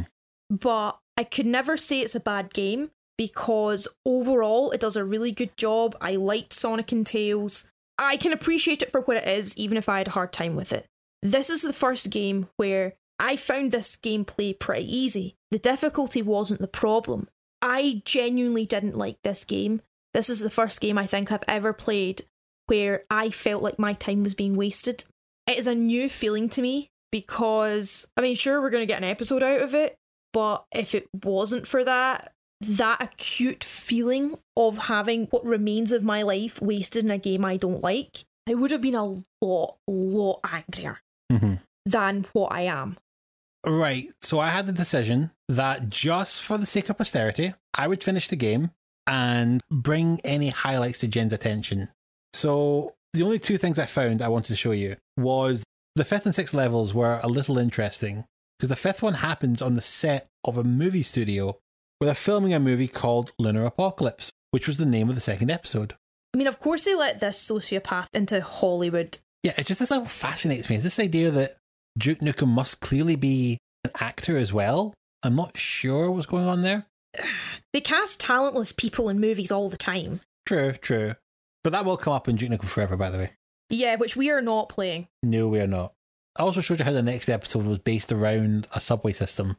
Yeah, that was quite. I mean, the gameplay was fine for these levels, but a bit bland. It was just interesting to have a shooter that takes place in a area that can be quite visually familiar in a subway. Yeah, yeah, yeah. I can understand why you picked them out. Mhm. I don't know. I think I was so done with the game that I was not inclined to praise it very much, And of course, I had you do the final boss fight against the Cycloid Emperor. which was too easy. Yeah, I went through the entire previous levels, which I do have to point out the penultimate level is called Hotel Hell. oh, I was gonna do the "Where's the lamb sauce" one. But I went through those levels and made sure to preserve a lot of the more explosive ammo for this final fight, just so you could finish this on the easiest difficulty I could. The fight's against this giant armored cyclops with a machine gun. Yeah, I mean, it was all a bit of a blur to me considering I won the fight so fast. It was just an elevator up, strafing, devastating on a football field. I was too busy killing the fucker to notice that on the football field were cheerleaders that could have very easily been killed by me. And they're just dancing around like there's no tomorrow because if they were in my line of fire, there wouldn't be. Why did they put cheerleaders in the line of fire? It has been well established at this point that they don't care who lives and who dies. Mhm. So, I mean, have some hot girls dancing at the end of the game. We gotta have some hot girls dancing at the end of the game. We've gotta put them somewhere, I know, in a football field at the final boss where they can get rocket launched at any time. Now, because I went to the effort of making sure that you had full ammo, full armor, and full health, you did take him out in seconds. Yeah, if I had a good bit less than that, the fight probably would have been a lot more challenging. Mm-hmm. But yeah, it was too easy for me at that moment in time. Now, at the end of the fight, Duke then lines himself up like he's about to go for round two and his number twos. Ugh. Thankfully, he keeps his trousers on this time, and instead he positions himself correctly and kicks the head of the monster, knocking a single eyeball out and through the uprights for a field goal. I mean, it's less tasteless than shutting down its neck. True, this is a lot more action movie silly. Yeah, yeah. Still made me a bit uncomfortable. But it was what he said at the end of the second episode was the last thing that'll go through your head is my size 13 boot. He Mm. called his shot. He he sure delivers on what he says, but why did he have to say it? Because he already envisioned that this game would end on a stadium where he'd get to give a field goal. Yeah. I can just imagine then the game finishes on, oh yeah, and my dad works for Microsoft. and everybody clapped. no, what the game actually ends on is the sound effect of Duke getting a lady finally. My name's Duke Nukem. After a few days of R&R, I'll be ready for more action. Aw, come back to bed, Duke. I'm ready for some action No! I assume this is him losing his virginity. Yeah, I mean, for me it feels completely unearned, but then let's face it, you get a lot of powerful men who haven't earned it but get it anyway.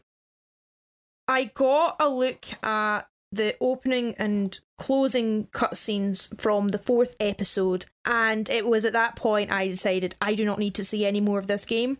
Yeah, we're not going to go into it. I would rather pretend the game ended in the third episode, Yep, that's fine with me. as God intended. The only thing I've noted about the fourth episode, though, is that it does give us the credit sequence. And it does end on the line thanks to all our fans for giving us big heads. Look for a Duke Nukem 3D sequel soon. Big heads. Eesh. That's bad enough, but about that sequel. You know what? Let's just move into the aftermath and talk about it there. Yeah, good shout. what a mess. Now, you've had a nasty time with this game. Horrendous. Well, not horrendous, but shite. Unfortunately, it's a bad sign of humanity. That doesn't reflect the rest of the gaming population's time. Yeah, I gathered. This game put the build engine on the map, for a little while at least. The build engine's pretty good, so I can understand why a game would do well on it. It's just a shame it had to be Duke Nukem. I know, but this was the last of the big 2.5D engines. hmm Because when you got to things like Quake and Unreal, they gave you 3D models. It wasn't 2D sprites anymore. Yeah, yeah. It built on what the build engine did and did it better. Yes. So the build engine's time was deeply numbered. As much as Duke wasn't afraid of no Quake, the Quake engine was coming to kick its ass. Yeah, yeah. Which I mean, karma? Well, not karma for that poor Ken guy, but for Duke. Yeah, karma's the right term because when it came round to that Duke sequel, getting another pun name of Duke Nukem Forever, Forever, Oh, yeah, yeah, okay, cool. and also a reference to Batman Forever. Which apparently was already three years out of date. So that game was due to come out in 1998. Sadly, there was a slight delay, but after a small wait, it came out in 2011. How many years? That's a 13 year delay. Bit of a cock tease, that. Yes, and the game came down to a problem with engines. The game's development is an absolute train wreck. A train wreck and engines? What are we on? A Thomas the Tank Engine episode? Hey! Without having their own engine to use, 3D Realms had to choose, right? Do I choose the Quake engine? Choo choos? I'm so pleased. I'm so happy that I'm a genius. Will you choo choo choose me? they had to choose between using the Quake engine or the Unreal engine. They thought about it and went, fuck it, all of them. 3D Realms went through nearly every major engine all those 13 years. Jesus. on numerous occasions having the whole game design thrown out to make way for a new engine. George Broussard burned many bridges in constantly delaying the game. Yes. And yes, on this occasion, it seems Broussard is solely to blame. A poor look for a game with the initials of DNF, which, if you're a racing fan, is known as Did Not Finish. Oh, yeah. I mean, it did finish eventually. Yeah, it did eventually come out in 2011 after Gearbox went in and went, please stop making this. Please. Like one of those women in Duke Nukem. Kill me. The game came out to absolute applause of slow claps. It was an awful game. It's it's not fun. It acts with bigger trousers than he thinks it has. It takes pot shots at games that are infinitely better than it. And probably no longer relevant either. Some of them definitely weren't, no. I mean, considering it took 13 years to make the game, imagine being on that dev team. Imagine how your patience would be frayed. That Sisyphean effort. You've just managed to get your level or several levels done. You've made so much progress and you're feeling great. Taking a celebratory sip of beer or whatever their tipple of choice is. And then George comes along and goes, No, I want it in that engine now. Oh, I want this. I want that. And you're sitting there like, but my I did my level. I did everything you asked me to. But I want that engine. George, I've got to do this all over again. What are you doing? Yeah, the game feels deeply disjointed, exactly like that. Duke Nukem Forever killed the franchise.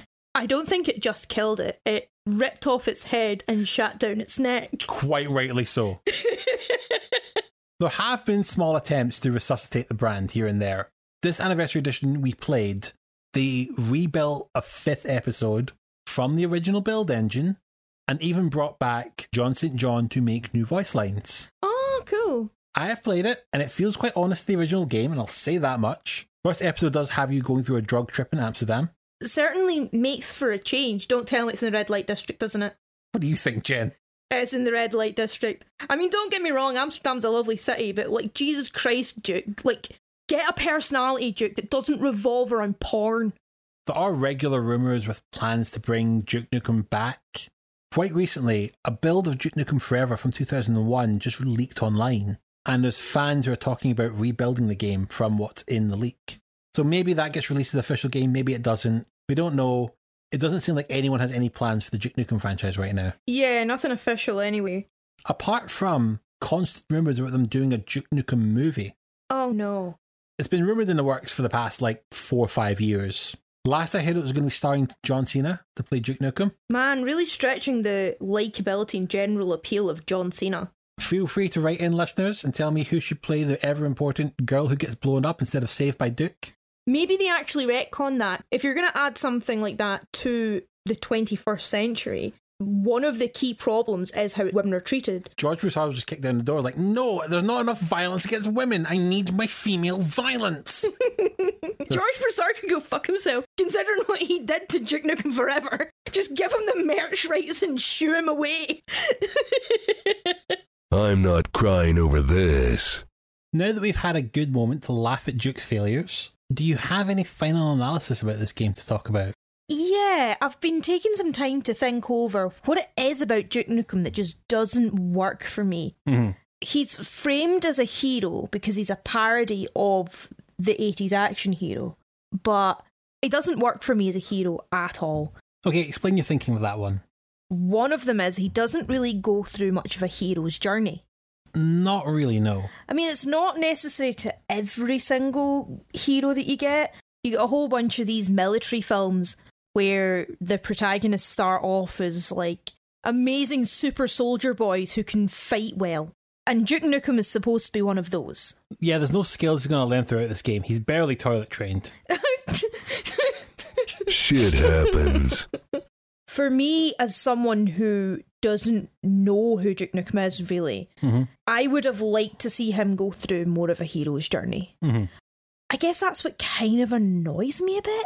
With characters in general in a story, they should grow and change as people as the story goes on. Mhm. Even if they start off as expert fighters with all the skills that some heroes would get at the end of their story, they still have to go through stuff. We like to see people grow and change as the plot happens to them, how the conflict affects them, how they interact with other characters. You expect them to come out the other side at least somewhat different. Frodo and Samwise didn't come back to the Shire the same hobbits they were before they left. Absolutely not. That's what that ending is, is realizing that they are forever changed. Yeah, it's annoying when you get a story where the person's exactly the same as they were at the start because, well, what was the point in me going through that? Even if he doesn't go through the hero's journey, you can still display traits of heroism. Mhm. For me, a hero is someone who cares about other people. Which is not really Duke, now. No, like Superman has a love for the earth and its people. Batman cares about Gotham and its people. There's a sense of empathy and the need to do the moral good for your fellow man. They should also feel bad when their mistakes adversely affect other people, especially innocent people who you are supposed to try and save. Mm, yeah, that doesn't really apply to Duke. Yeah, as we've talked about before. There are moments in other stories, and I'm sure you'll be able to think of a few at home, where there's the low point, where something goes wrong, or all their friends leave, or something like that. It's all really sad, and the hero has to try and make amends for it. Yeah, I do believe it's called the All Is Lost moment. The all is lost moment. Mhm. Duke doesn't really have that because he doesn't have any friends. He has General Graves, I think. Yeah, but like, where is he for most of the game? I think the intro of the fourth episode is the only part you see him, and even then he is just generic army guy. So the fourth episode is a bonus thing, and I don't know what the dynamic between General Nuisance and Duke Nukem is. it helps with a hero or a protagonist in general to have other characters to interact with and go with them on their journey. There's no like mentor mentee dynamic or like a friend or colleague like Spock and Kirk. They have like different qualities that work together. That's what I would think, though, then. With Duke's one liners, he is saying it to you, the player. So then, wouldn't that then make you the apprentice to the master of Duke? You are also playing as Duke Nukem though. But Duke has his own thoughts and feelings on things. I never thought of it like that. If I'm supposed to be sidekick and I don't like him, that's kind of a bit of an awkward moment. True, admittedly, that doesn't really work as well when you think that he says cool things and he kills aliens are the only thing that makes him quote unquote likable. Yeah, killing the aliens in this game is positioned as the morally good thing to do. Mhm. If I was Duke Nukem's sidekick, as you're posing, my whole experience with him would be the low point, where I say, Duke, what are you doing? Look at what you've become. You didn't save the babes. Then I go off in a half, or he goes off in a half. And then he decides, yes, I think I'm going to save the babes. Mhm. I'm going to save them. You're right, Jen. We should do this. And I'm sorry that I was wrong. But because obviously, thankfully, I don't exist in that world, that's not going to happen. And even then, he's probably the kind of person that he would just ignore me anyway, even if I was able to interact with him. But yeah, like you don't have to have all of these things to be a hero character or a good protagonist. You get plenty of protagonists who are not good people. Mm-hmm. You get anti heroes. They're not particularly heroic. They're not particularly nice or kind people who care about other people. They do heroic things, but without the same morality or altruism that drives most heroes. Mm-hmm. I know with a lot of these anti heroes, though, there's like an inner struggle. Even if they deny it at the start, they still have to face, they have to unravel all of that. Mm-hmm. Usually.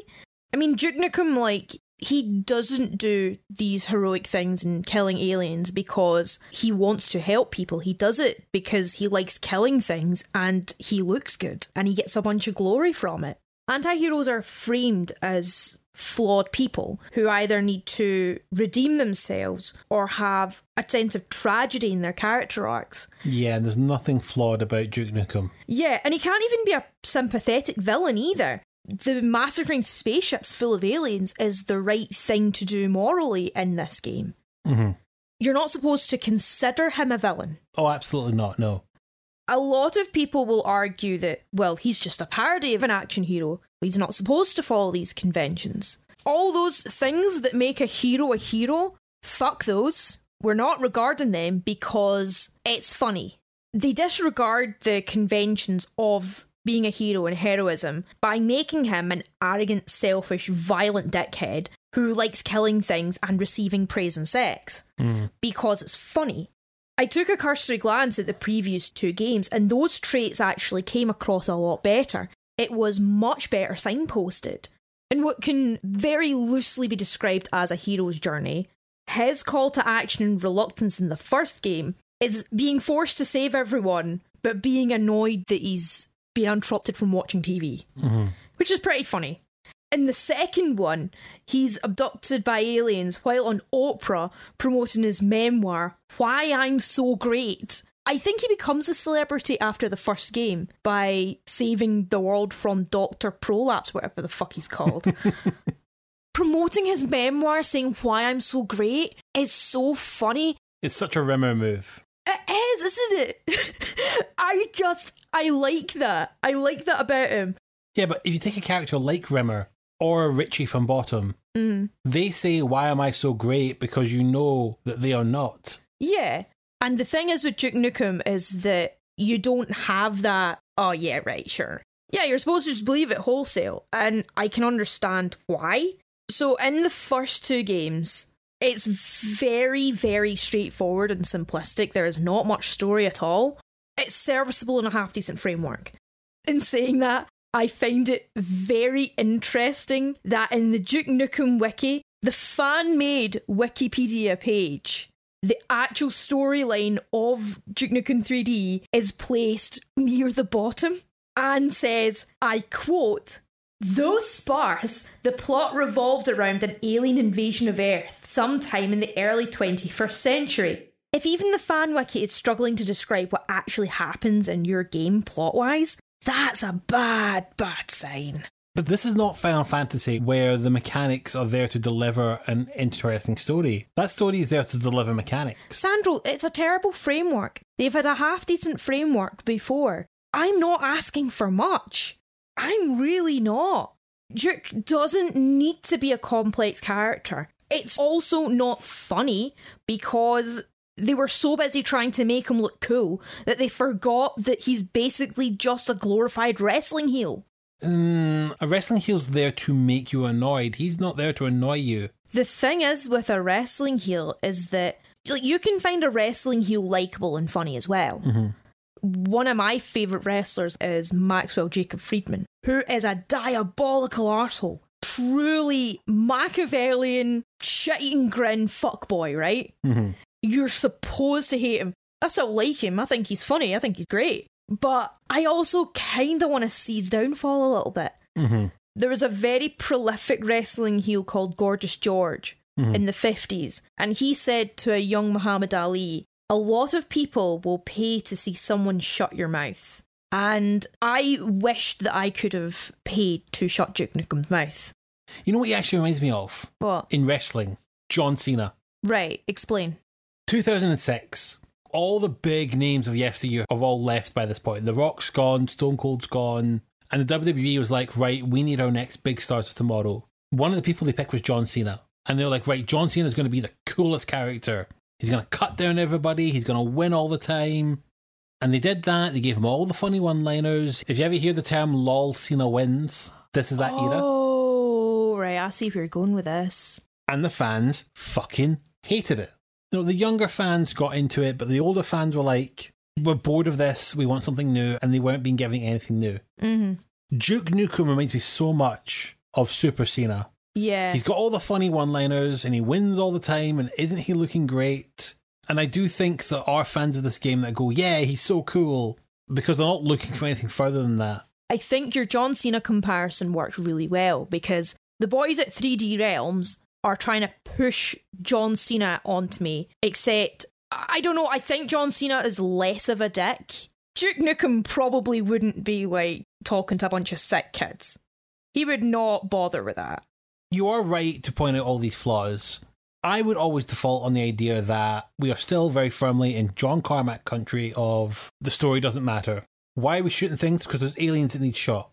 So you're saying that Duke Nukem is the video game equivalent of Troy the Gardener flopping his great big bobby all over the place? Yeah, exactly. No one needs to know what type of flowers that he likes. There's a gardener that's showing up and he's found the horny housewife. In that case, why is it considered a classic of video games? For those mechanics. It's Doom, but you can look up. I was rooting for Doom Guy. I was hoping that he'd get out of that situation because he is a bit of an underdog. He's in a space that he is not comfortable in and he doesn't relish killing anything. Okay, I'm being reductive, but I'm sorry. I can't excuse it. They're moving from the platformer to a first person shooter into an ambitious new engine. And they spent so much time thinking about like Duke Nukem's movie lines and shooting aliens that they forgot to put in a half decent framework to string it all together. I'm not asking for fucking heavy rain or anything. Mm-hmm. Duke Nukem's arc in this is literally going from not getting pussy right now to getting pussy right now. I can understand why it was popular. Mm-hmm. We're just wanting a bit of mindless violence, and that's all they wanted in their video games. That's fine. I can understand that. And you know, Duke Nukem saying all the fun quips is like a bit of a meme, right? You and your friends would be quoting it to each other and laughing about it. True, and if nothing else, I think we can definitely agree that Duke Nukem is a meme. Yeah, absolutely. It's a meme that I don't find particularly funny for some very disturbing implications that are put forward unintentionally, I'll argue. But still, it was very poorly signposted for me. I didn't get the joke. You know what I mean? hmm There are plenty of male heroes that go into their narrative and everyone thinking they're great and all that sort of thing without them earning it. But I've seen lots of people get annoyed about the fact that there's not enough of these female heroes nowadays who go through the hero's journey and earn their place as a hero. They just start out with all these great powers and they know everything, which is true and it's a bit rubbish. But how many of these same people are getting annoyed about stuff like Duke Nukem? The myriad, the laundry list of male heroes who are basically the same. But okay, we didn't get annoyed about it in the 90s, but we definitely got annoyed about it with Duke Nukem Forever. Right? Tell me more about that. The character was just so 2D and dull. At this point, we had things like Half Life, Halo, Bioshock, and Duke Nukem in this game that's taken 15 bloody years to get out the door comes in here and he skewers all of them like he's better than them. And me looking at it as a game, was like, you fucking wish you were half as good as any of these games. Yeah. Because it was a game that it carried itself with such confidence, but yeah, it doesn't surprise me that the Duke Nukem brand died. It's like the footballer who really peaked in high school, and Duke Nukem Forever is meeting him at the high school reunion, and him still going on about the good old days when he was captain of the football team. They wanted him to be a dickhead, which that sort of character, that sort of hero has its place, but they just so poorly signposted what they wanted people to think of him. Mm-hmm. Okay, then let me just then ask you the question: What do you think it would take to bring Duke Nukem up to speed with the modern era? One thing I think I'd quite like for Duke Nukem to be in the 21st century is an alien or several beating the shit out of him so I can shut his mouth. Yeah, that would be nice. Even if it's not just for me being a terrible person, which I do feel a bit like a terrible person right now, saying that I actually want to beat this guy up. More the sense of having him humbled and knowing that I'm not the best anymore. I need to improve and get better. So essentially, what you're saying is you want Duke Nukem to be in Smash Brothers. Hmm.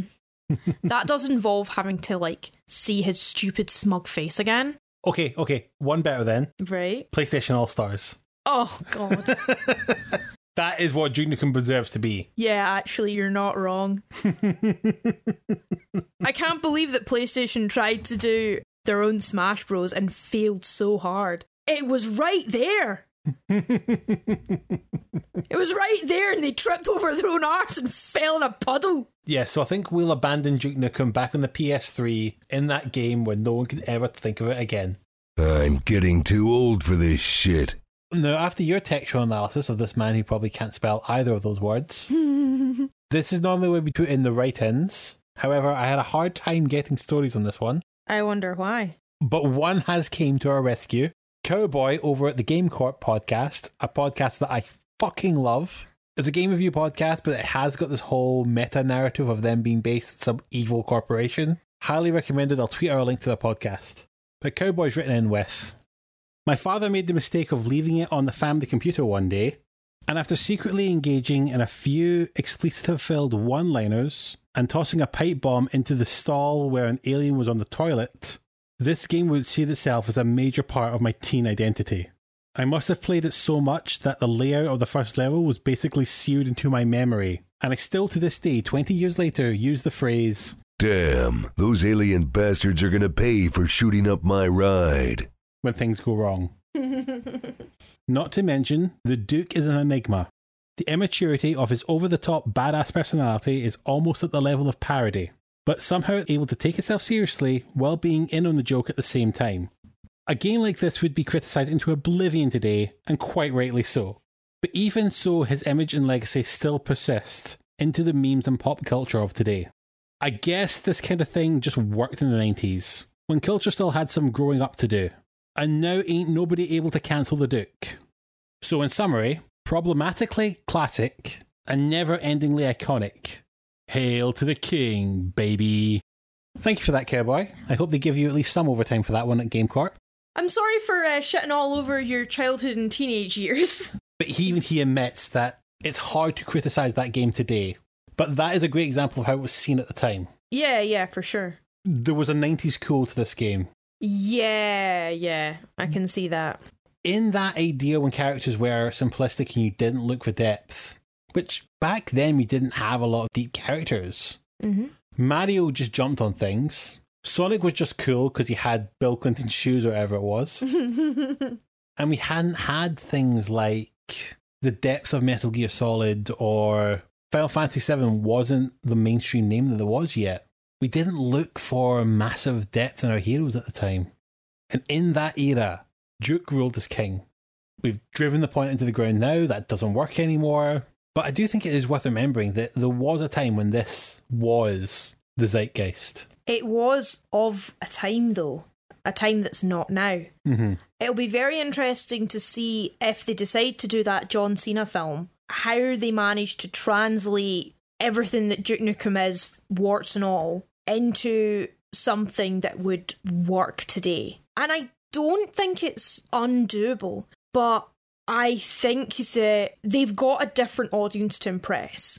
Casting a wrestler as Duke Nukem is kinda a good move. Now, as far as I read the other day, the John Cena thing may have fallen through. It's not entirely known. It's one of these nebulous plans in Hollywood. But I think casting a wrestler would be a good shout.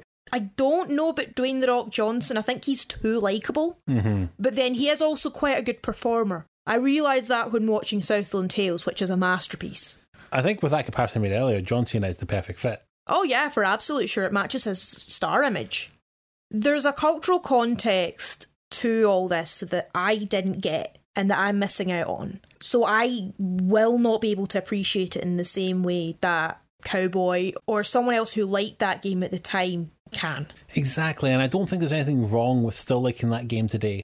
If you have a nostalgia for this game and for the fun you've had playing it, you are absolutely right to have that, and we are no way invalidating that. Yeah, we live in some pretty shit times. I take the joy you can get when you can get it. I, for the one, will always find myself out of bubblegum. it. there is quite a bit of good to the game, but for me, the bad outweighed the good in a big way. What we do in life echoes in eternity. Here's your eternity, you alien bitch. Right. Since you didn't finish the game, I thought we could do something different for our final roundup. From now on, when you bail out of a game, we'll finish it with a new version of the three gens that I'm calling the three anti Jens. So, for last gen, why do you think this game was so popular when it first came out? And what about those elements have stopped it aging so well? Well, it's a very masculine game that's aimed at men and young boys because that's what the gaming industry was at that point. People didn't think girls play video games. There are still people today that don't think girls play video games, despite the obvious, but back then it wasn't as obvious. Mhm. It's got really satisfying gameplay, a good variety of weapons, and a bunch of gratuitous female nudity, which I'm sure some people appreciated. Yeah, I appreciate it in some places, but not in other places in that game. Yes, which we've talked about already. Mhm. I mean, they certainly didn't phone in on drawing those babes because the game design looks good. It looks really good for the time. Mhm. The gameplay itself is still satisfying, Mhm. even to someone playing it now. You switch your brain off for a good bit and you want some mindless shooty games, then you'll probably get it here. On that front, there's quite a bit to praise for it, but there's so much else, like the way women are treated in the game. Not just in a political correctness type thing, also more on a basic plot level for me. I think that it's very of the time. Coming back to the point that you made about video game designers living in the John Carmack school of video game storytelling, Mhm. where it's just like story in a porno. A lot of pornos are not cinematic classics. There's not going to be very many film courses that are going to be studying them. I mean, if Duke Nukem storytelling is just that, and considering we can do better, mm-hmm. I don't know why it's considered a classic. It does annoy me that there was so much that was just phoned in at best. Okay. For current gen, what would you like to see change that would have made you more likely to finish the game? I think the way they handle the babes, first and foremost. So if you had the Duke Nukem 64 version, you think you'd have a better time finishing that game? Probably. I'd probably still find Duke Nukem pretty annoying, and I mm-hmm. wouldn't like how he treated the corpses of the aliens, unless the Nintendo 64 version took that out as well. If you can't be bothered with a certain plot element in your game, then just take it out. So if there were no babes in this game, do you think you would still have the violent reaction you had at the end of episode 2? Probably not. Really? I mean, I'm a simple gal. I just wanted to save the babes.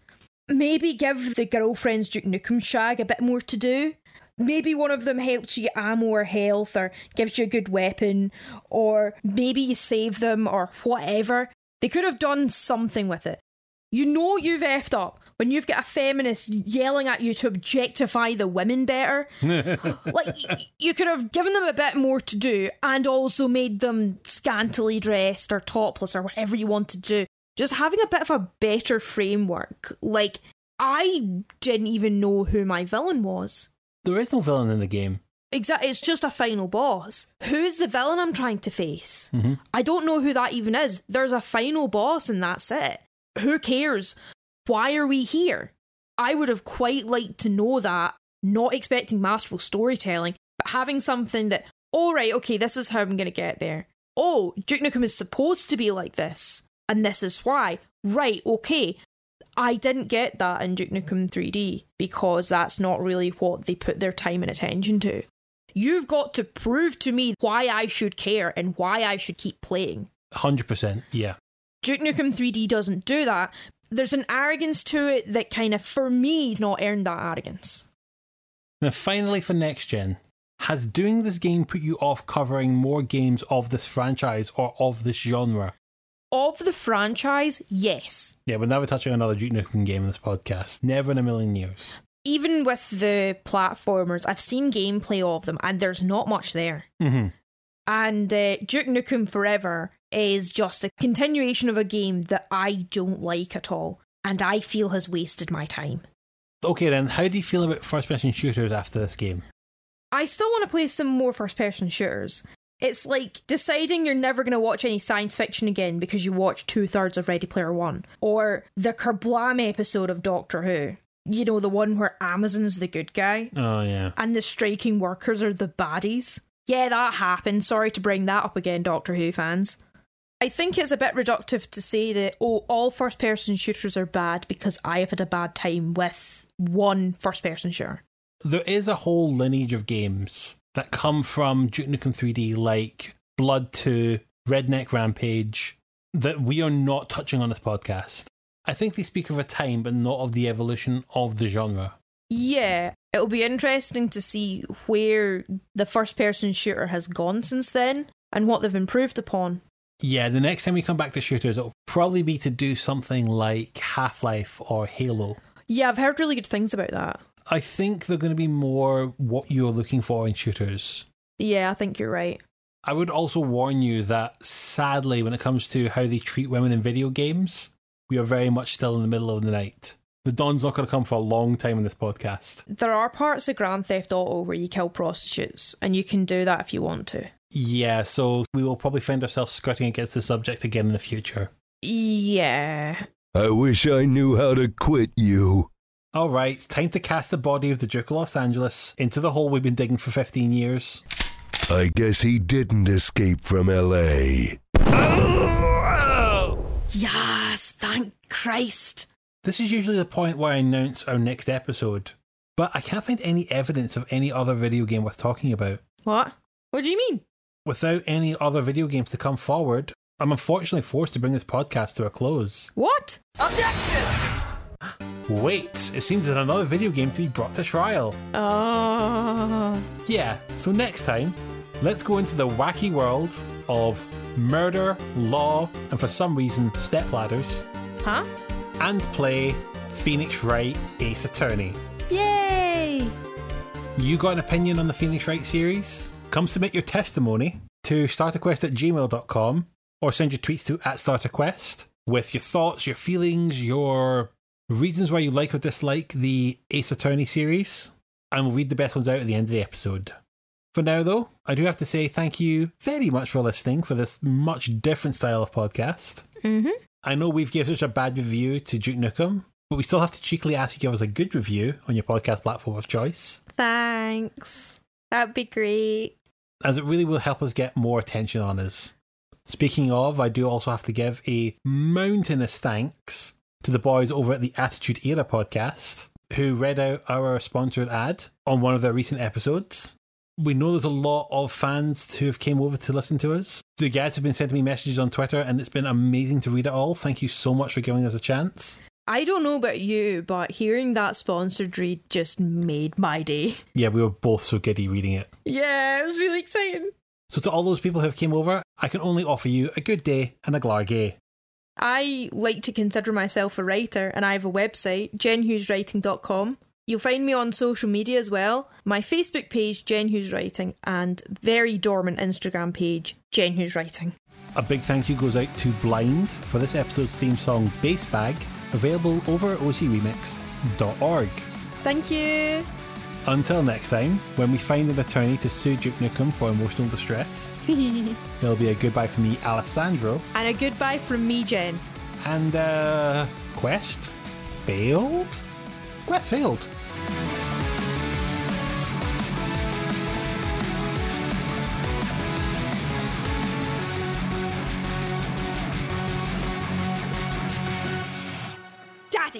Want another engine. But George, sweetie, we've already got the Quake engine at home. I don't want the Quake engine. I want the Unreal version, and I want it now. Okay, okay, sweetie, we'll get you the Unreal engine. Are you happy now? Daddy, I want Unreal 3 engine. Oh, Georgie.